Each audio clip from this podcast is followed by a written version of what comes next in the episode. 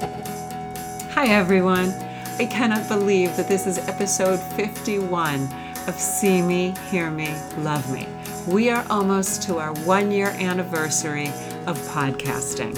It has been a fabulous experience for me, and my favorite, favorite, favorite part is sitting at the square table with parents, hearing their stories, hearing the questions, talking about those themes that matter the most to them. It is it is so fantastic when we think we're going to have one kind of discussion and then this table brings out something else from all of us. And i'm proud i'm grateful and it really is truly the highlight of my week. Now that said i can't believe that you have another podcast that's now solo with karen. This has been a very challenging month of scheduling I guess I always knew that would be part of this process. And and yes, this is the month that I didn't have all the backups of podcasts in the library waiting to be posted because all kinds of things came up. Parents got sick, children got sick, we have holidays. And then, of course, last week we had Hurricane Matthew teasing us, getting so close to us on the east coast of Florida. And um, we did miss that, uh, but it has not been kind with our friends in Haiti or with the families that are north of us in northern Florida, Georgia, North and South Carolina. So um, we're, we're not really happy about those hurricanes, and yet um, we will somehow keep getting through them one way or another. So I thought we could talk about getting ready for Halloween, talking about dress up and pretend play.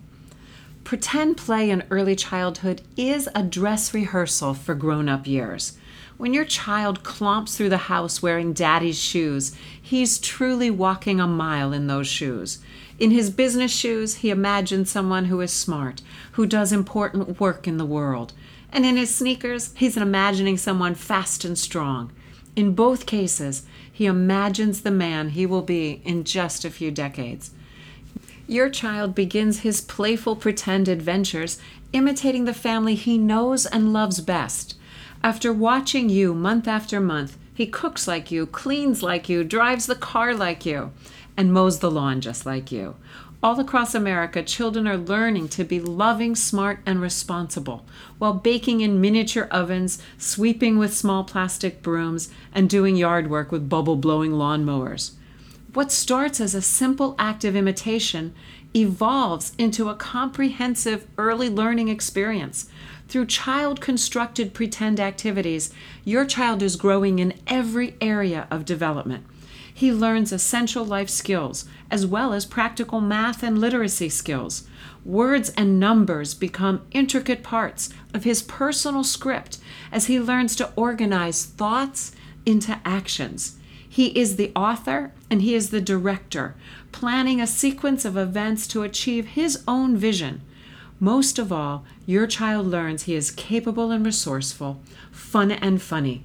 But that list of characters grows as your child's world stretches out into the neighborhood and into the far reaches of this planet. Observation and imitation transform into hypothetical realities doctors, mail carriers, garbage truck drivers meet up with explorers, tyrants, and maybe even sometimes witches. Animals talk and sea creatures walk. Pretend play is your child's way of understanding who is whom and what makes this world tick. Sometimes your child takes comfort knowing that all living things have mommies just like he does, and people have jobs that make other people's lives easier. Other times, though, pretend play is the only way your child can experiment with the powerful emotions of early childhood. In the real world, children are encouraged to use their words, to be nice, and to get control of themselves. In pretend play, they can scream like maniacs and fight like man eating Avengers. Well, like, sort of, yeah. Children need to act up in pretend play until the time when maturity sets in and they can express boundless joy in a few carefully chosen words and the deep felt resentment at being sent to their room with a few other choice words, not spoken. Right now, they need to speak with their entire bodies. A few props help too. You remember the necessity of dancing while wearing a tutu, or that a crown will have you leaping off the porch with your cape. I remember. With Halloween coming, many children have the opportunity to exaggerate their true inner self or try on a completely new personality. Whether you celebrate Halloween or not, dress up is not for one night and definitely not for one week out of the year. Take advantage of the stores filled with good stuff. Better yet, mark your calendar to go shopping on November 1st for all the markdowns. Enlarge your costume bin. All children can experience being strong and being gentle. Get costumes that reflect different kinds of qualities.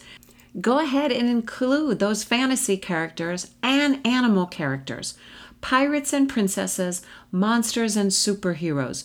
Each one holds a special childhood truth. I am special. The world is full of good, and there's a little bit of bad there too. And I can conquer it. Let your child stretch his imagination in whatever direction suits him today.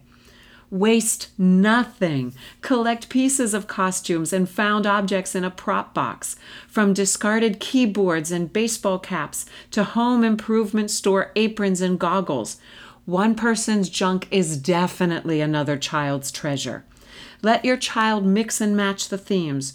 Your child will invent multi dimensional characters that defy all of adult logic. In the end, he will have learned what it means to be a person, how to live with other people, and about some very special places in this world. And don't forget to save a few extra large cardboard boxes too, so that he can create a whole cityscape around his play. Play on, my friends. Play big, play small, play with an imagination, in cars, in rooms, outside, inside. The world is there, and Halloween is just another time to remember all of the opportunities around us to experiment and to put on a few different selves to discover who we are within and who lives around us.